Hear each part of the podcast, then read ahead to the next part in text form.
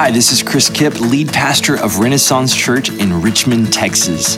Thank you for streaming or downloading this podcast today. I hope this resource blesses you. If you haven't joined us at a worship gathering or in a house church yet, we want you to come.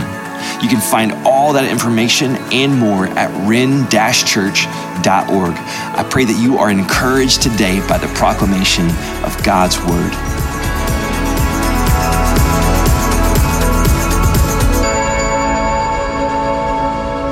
Thank you guys for coming in this morning on this kind of end of the year, uh, rainy, semi cold, getting colder.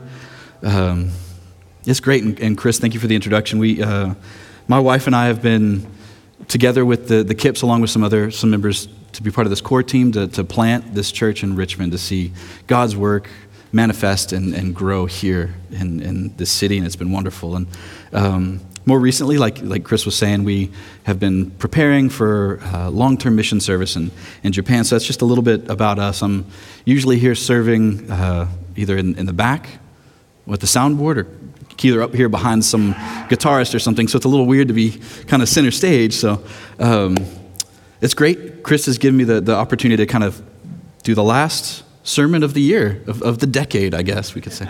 Um, so uh, this is uh, important, I guess, right? So um, we, we, we went through this whole uh, Advent season. I hope you guys had a great Christmas. And we got to focus on uh, Jesus becoming flesh and what that meant and who he was and who he is and what that look what we get to look forward to in that and um, so i think it's just important to maybe as we go into the new year to, to keep that focus of, of what he was here to do and uh, what he has called us to out of that. And, and the other day, I was actually listening to a pastor that uh, had this really cool quote about the importance of Advent. Uh, I just thought I'd share it. I thought it was kind of cool. He said, Advent is when we can imagine reflect on a promise of things that we cannot see in order to ignite a passion for faith in things to come. Uh, I just thought that was really, really apt because his Jesus' birth, um, we can look in retrospect and see the cross at the end of that and exactly what that whole life and ministry and story means for us and how we can sit in that redemption that he has offered us, that he's given to us. Um, so, yeah, we've been through this Adore series. If you guys have been with us this past Christmas, and thank you guys if you're new to us. Um, we, we would love you to come back. We'd love you to continue coming back to Renaissance and just see God's work here um, in Richmond, Texas.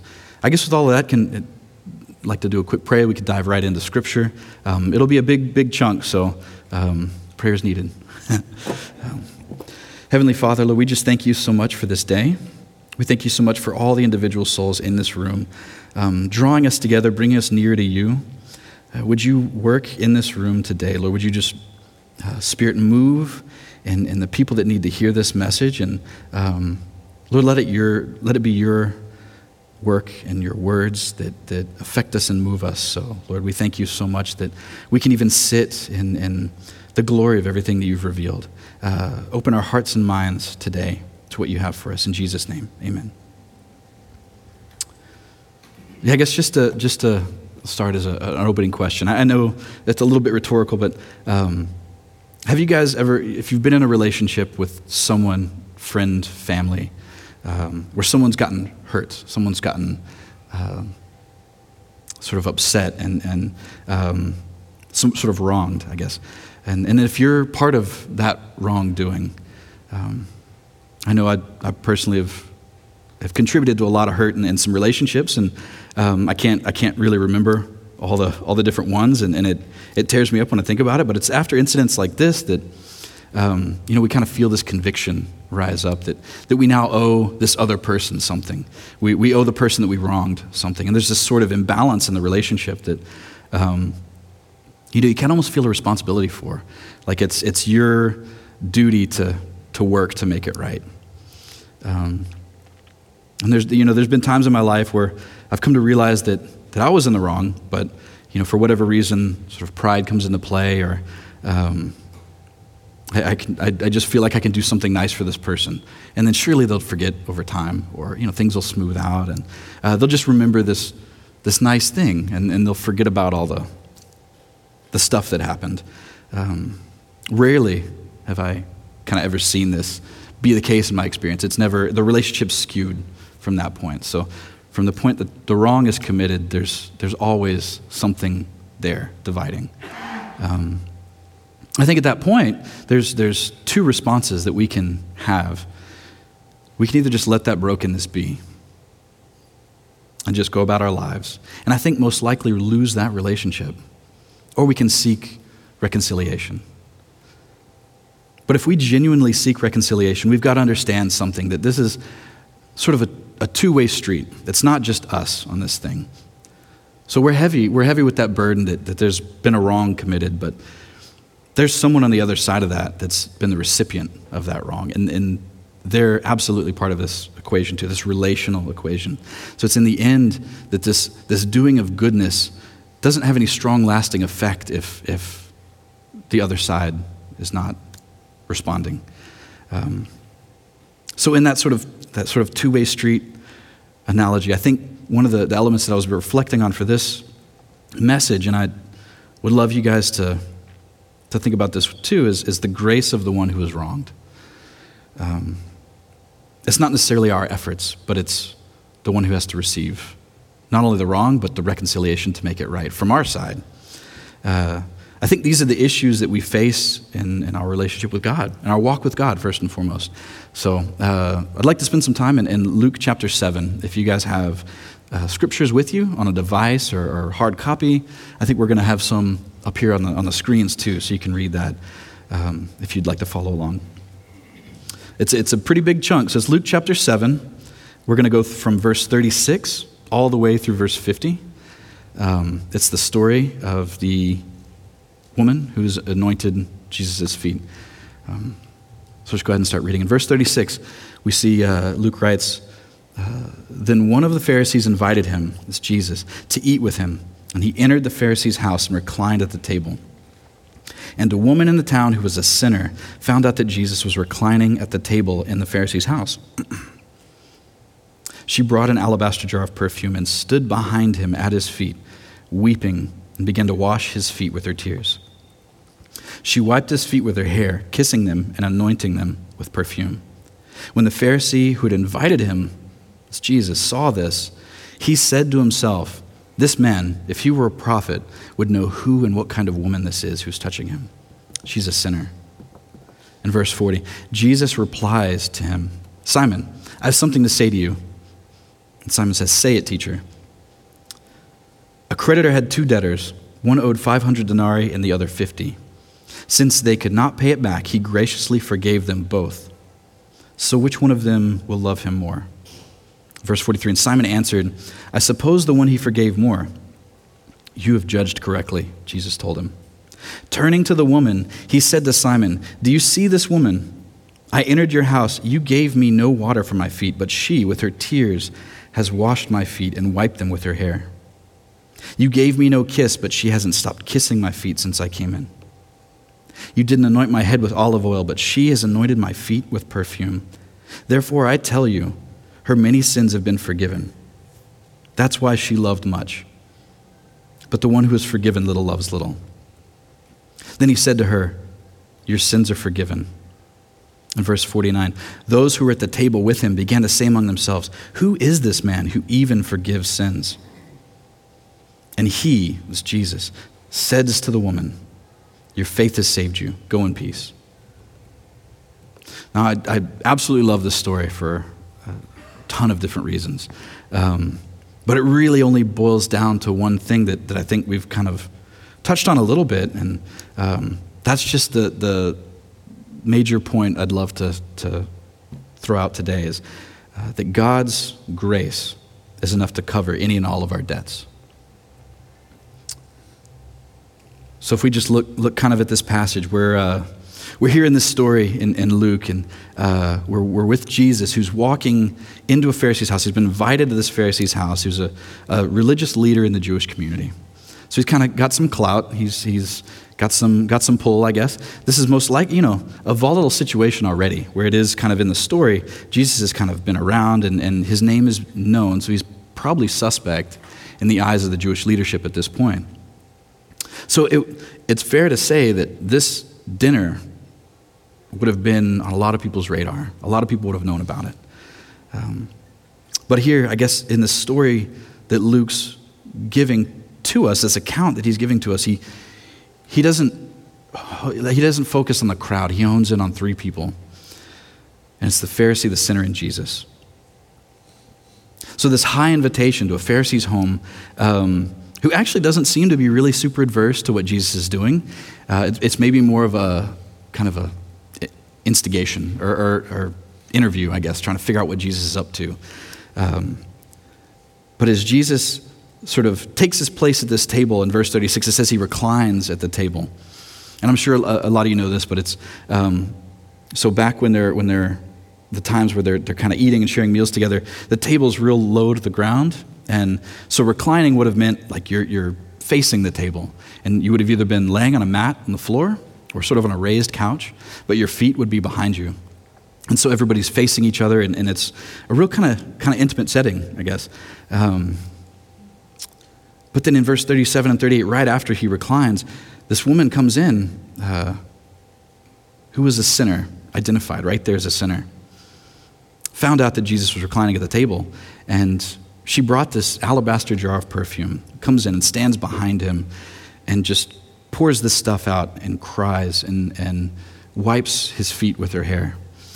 Uh, we don't really know her motivation for, for seeking Jesus out in this setting, specifically this uh, sort of stuffy Pharisee's house. And, um, but I think it's, it, Luke notes one thing that's, that's really cool. It's kind of, it's, it's hit me, and uh, I know that it's something that lands with a lot of us too, is she was a sinner. Sin is something that marked this woman. She was known for this. Uh, she had gone through some kind of self reflection, something, and she'd come across something that she recognized too that was wrong and needed to change. There was a division there.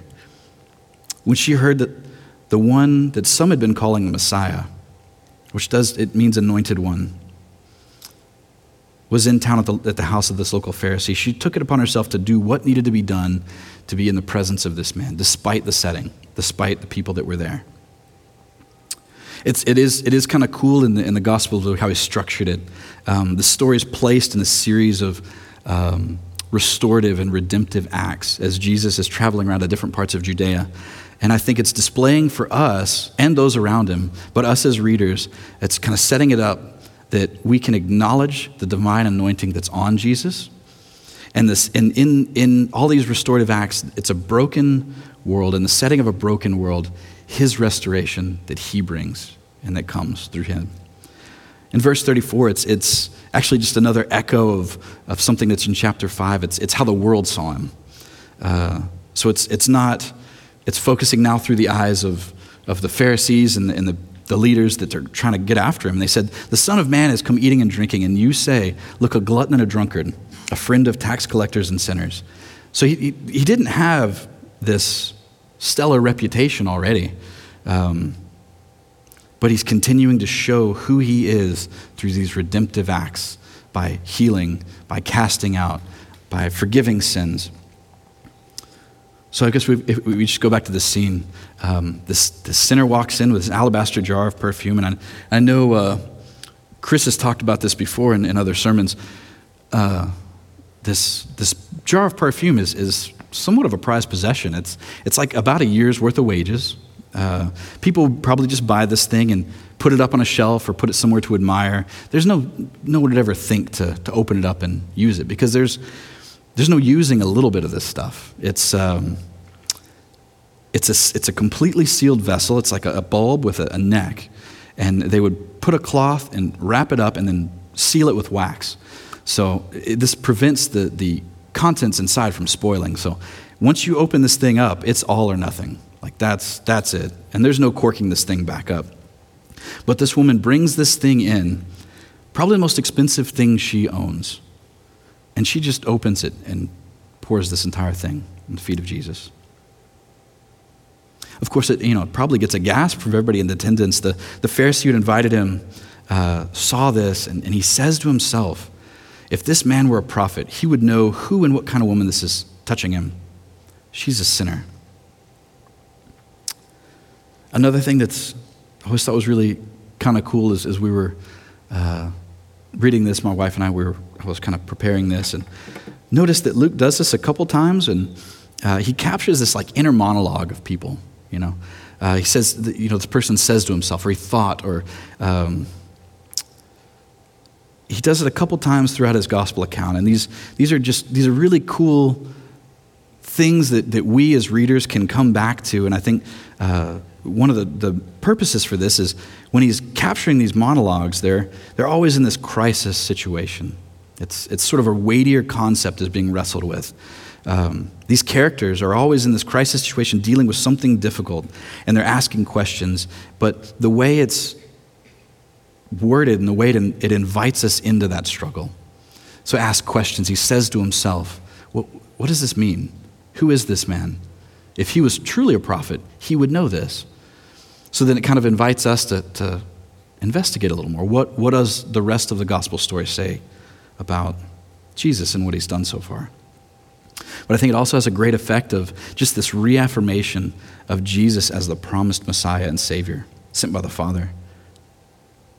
This echoes back to Jesus as a child. In, in Luke chapter 2, we have him as a baby being brought to the temple, and Simeon's outside. And he's, the Bible just says he's a devout man simply waiting on the consolation of Israel, the comfort of Israel. He pronounces this prophecy over Jesus as a child uh, and says that he would know the thoughts of many hearts and that he would be the salvation of the world. So, just briefly, if we, if we go back, um, in, in Luke chapter 2, he's, he's, he, they're outside this temple, and uh, his father and mother, that's, that's Mary and Joseph, were amazed at what was being said about Jesus. Then Simeon blessed him and told Mary, Indeed, this child is destined to cause the fall and rise of many in Israel, and to be a sign that will be opposed and a sword will pierce your own soul, that the thoughts of many hearts may be revealed. So it's interesting, sort of in, in, in, the light, in light of that, we're, we're back in the story in, in Luke 7. He's responding directly to someone who's um, saying something to himself, who's having an inner monologue. We have the one who knows the thoughts of many hearts responding to someone who said nothing out loud. This is, this is Christ knowing the thoughts and, and the hearts of many. Uh, in verse in verse 40, you know, he, he asks him, or he, he responds to him directly, Simon, I have something to say to you. And it's the situation that's in this, this place. You can, you can just imagine the stuffiness of the crowd where Jesus is responding directly to this Pharisee who invited him uh, to this dinner. And, and, and, amongst all of the stuff that's happening, this, this woman's pouring out this oil on his feet, this perfume on his feet, anointing him, crying in front of everybody and weeping. And um,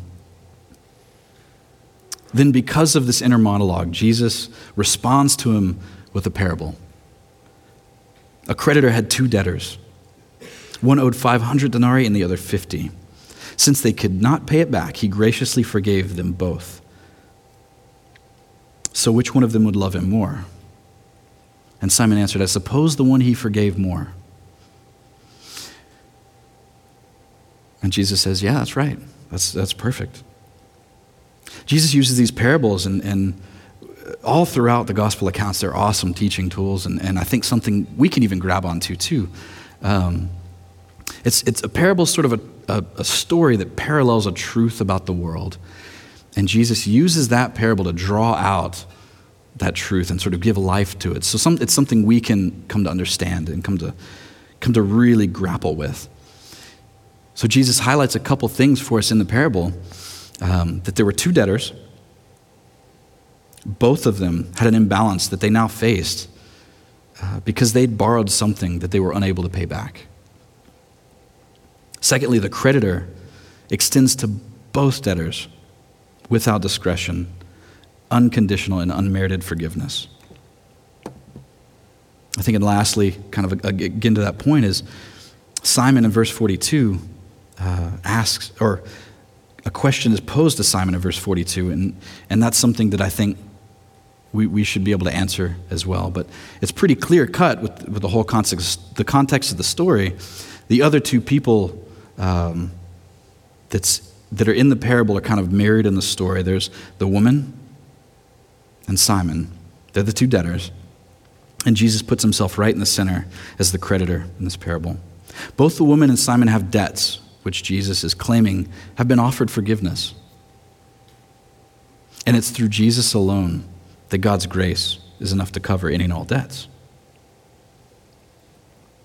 I think this is great, kind of how he finishes up. He, uh, right here in the text, he, he turns to the woman, so focusing on her, but he, he's still talking to Simon.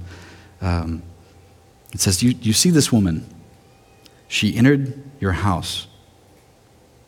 Or I entered your house. You gave me no water for my feet, but she, with her tears, has washed my feet and wiped them with her hair. You gave me no kiss, but she hasn't stopped kissing my feet since I came in.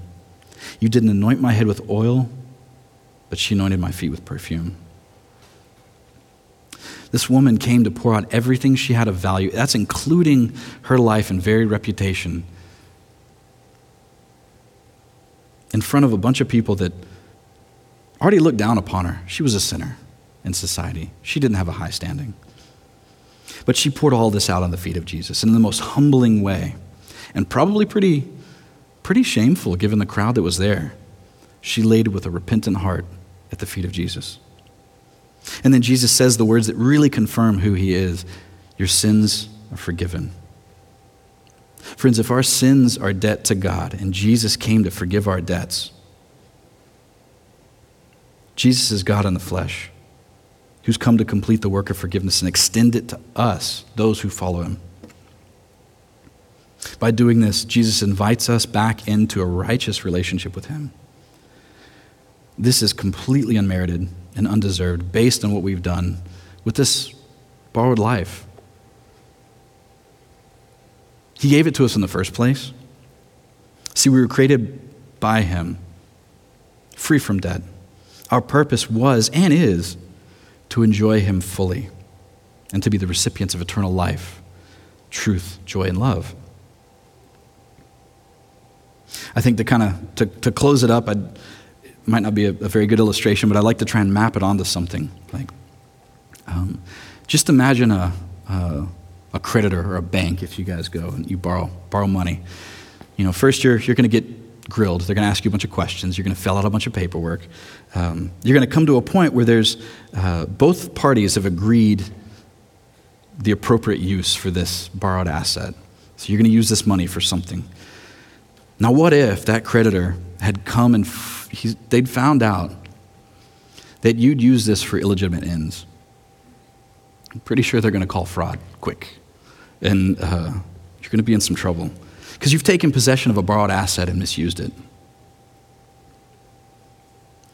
God's credited us our very existence, and He has called you fit and desirable, all of us, to possess this life for the legitimate purpose that He has deemed appropriate. So I guess something that we can consider and wrestle with too is how do we respond to that division that we have with God?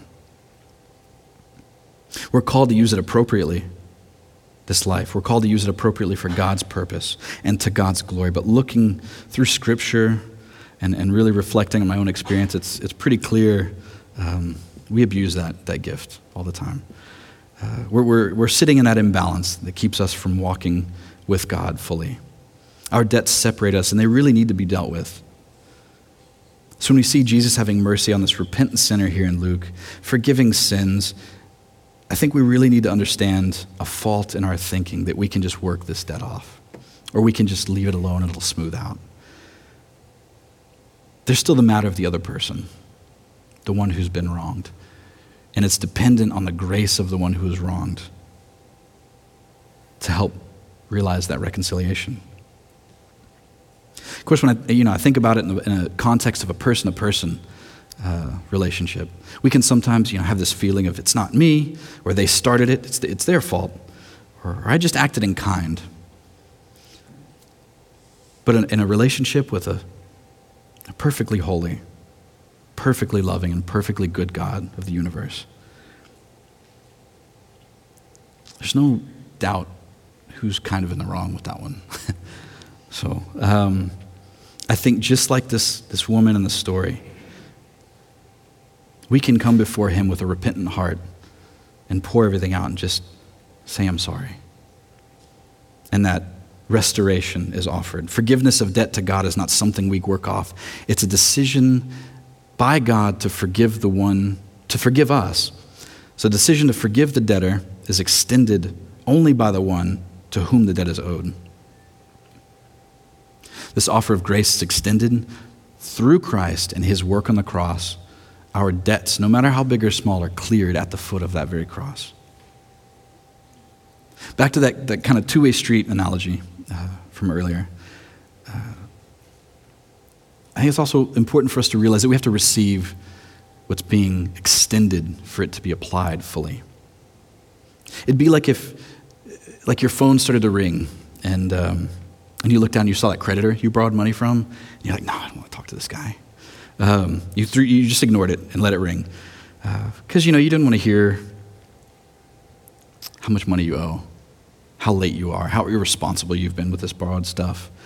Um, no one wants to get reminded of that constantly. But what if it's that creditor calling and saying that it's okay, I forgive your debts and you're cleared of any balance against me? Friends, we can never live with the clarity and the fullness of knowing that we're debt free unless we receive that call from Christ. The forgiveness has been extended but it needs to be accepted to be applied. Some of us might even have these like crazy backstories and experiences that we, we think, um, how could God ever forgive that thing that I did? Or, or that person that I hurt? How, can, how could He overlook that? Our debts don't define us, it's, it's God who's defined us. God's grace is enough to cover any and all of our debts. The world repeatedly tries to define us by our sins. It's a tough thing to continually face, like that, that phone call that you just don't want to take. Uh, but it's God who defines us by who we have been created to be, and through loving forgiveness reminds us that we are His children and that we're made in His image. I saw this video uh, recently. Uh, uh, it was an evangelist and, and apologist, and he was speaking. He was actually just speaking at a, a you know big college campus or something, but he was talking about um, the weight of of sins and how they define us. And he he said this really cool thing. He says, "Your sins do not define you, and it shouldn't determine your future." The self righteousness with which we engage in our sins prevents us from letting go of how those same sins shape us if we can take an honest look at ourselves and recognize that there is no way we can overcome these debts ourselves, it is in that place where we can come before Christ and be cleansed and covered in his righteousness. This was actually a, a, a thought I had this morning, too. Uh, I was just rereading back through this. Um, I think our relationships with one another, interpersonally, are a sort of reflection of, of our relationship with God. And, and that's to say, if, if there's something missing, something skewed, where some hurt exists, this reflects a breakdown in our relationship with our Creator. If we understand the work of reconciliation and mercy completed on the cross, as Jesus took our debts, our sins, and exchanged, offered forgiveness and new life to us. Our personal relationships cannot be fully healed until they're made right. Or, or till, yeah, till we're made right with God. I think that uh, understanding His grace to us allows us to have grace with others. And, and really, just, just closing, uh, thank you guys for sticking with me this whole time. Um, it was, it was a couple, couple weeks ago that I was driving in the car uh, and you, have you ever guys been just driving along and, and, had the radio playing as background noise and just really paying attention? It was just kind of going. Um, I was doing that the other day, and, and uh, something at a stoplight, I guess, it just, as clear as day, these, these lines came out. And, um, and they've just kind of stuck with me until now. It says, uh, Now I'm making my way to the foot of the cross. It's not a trophy for winners, it's a shelter for sinners. And it's right where I belong. You see, I think without the grace of the one who is wronged, there's no hope of reconciliation. We can't pay our way to the cross and win this prize of salvation. We can, however, in recognition that we are separated from Him, the creator of the universe, turn to Jesus and receive the gracious gift of a clear debt and be reconciled. And it's at the foot of the cross where we belong. That's the only place that true forgiveness is, is going to be found. Let's pray. Thanks for listening to this episode of the Renaissance Church Sermon Podcast. To contact us or find out more information, visit ren-church.org.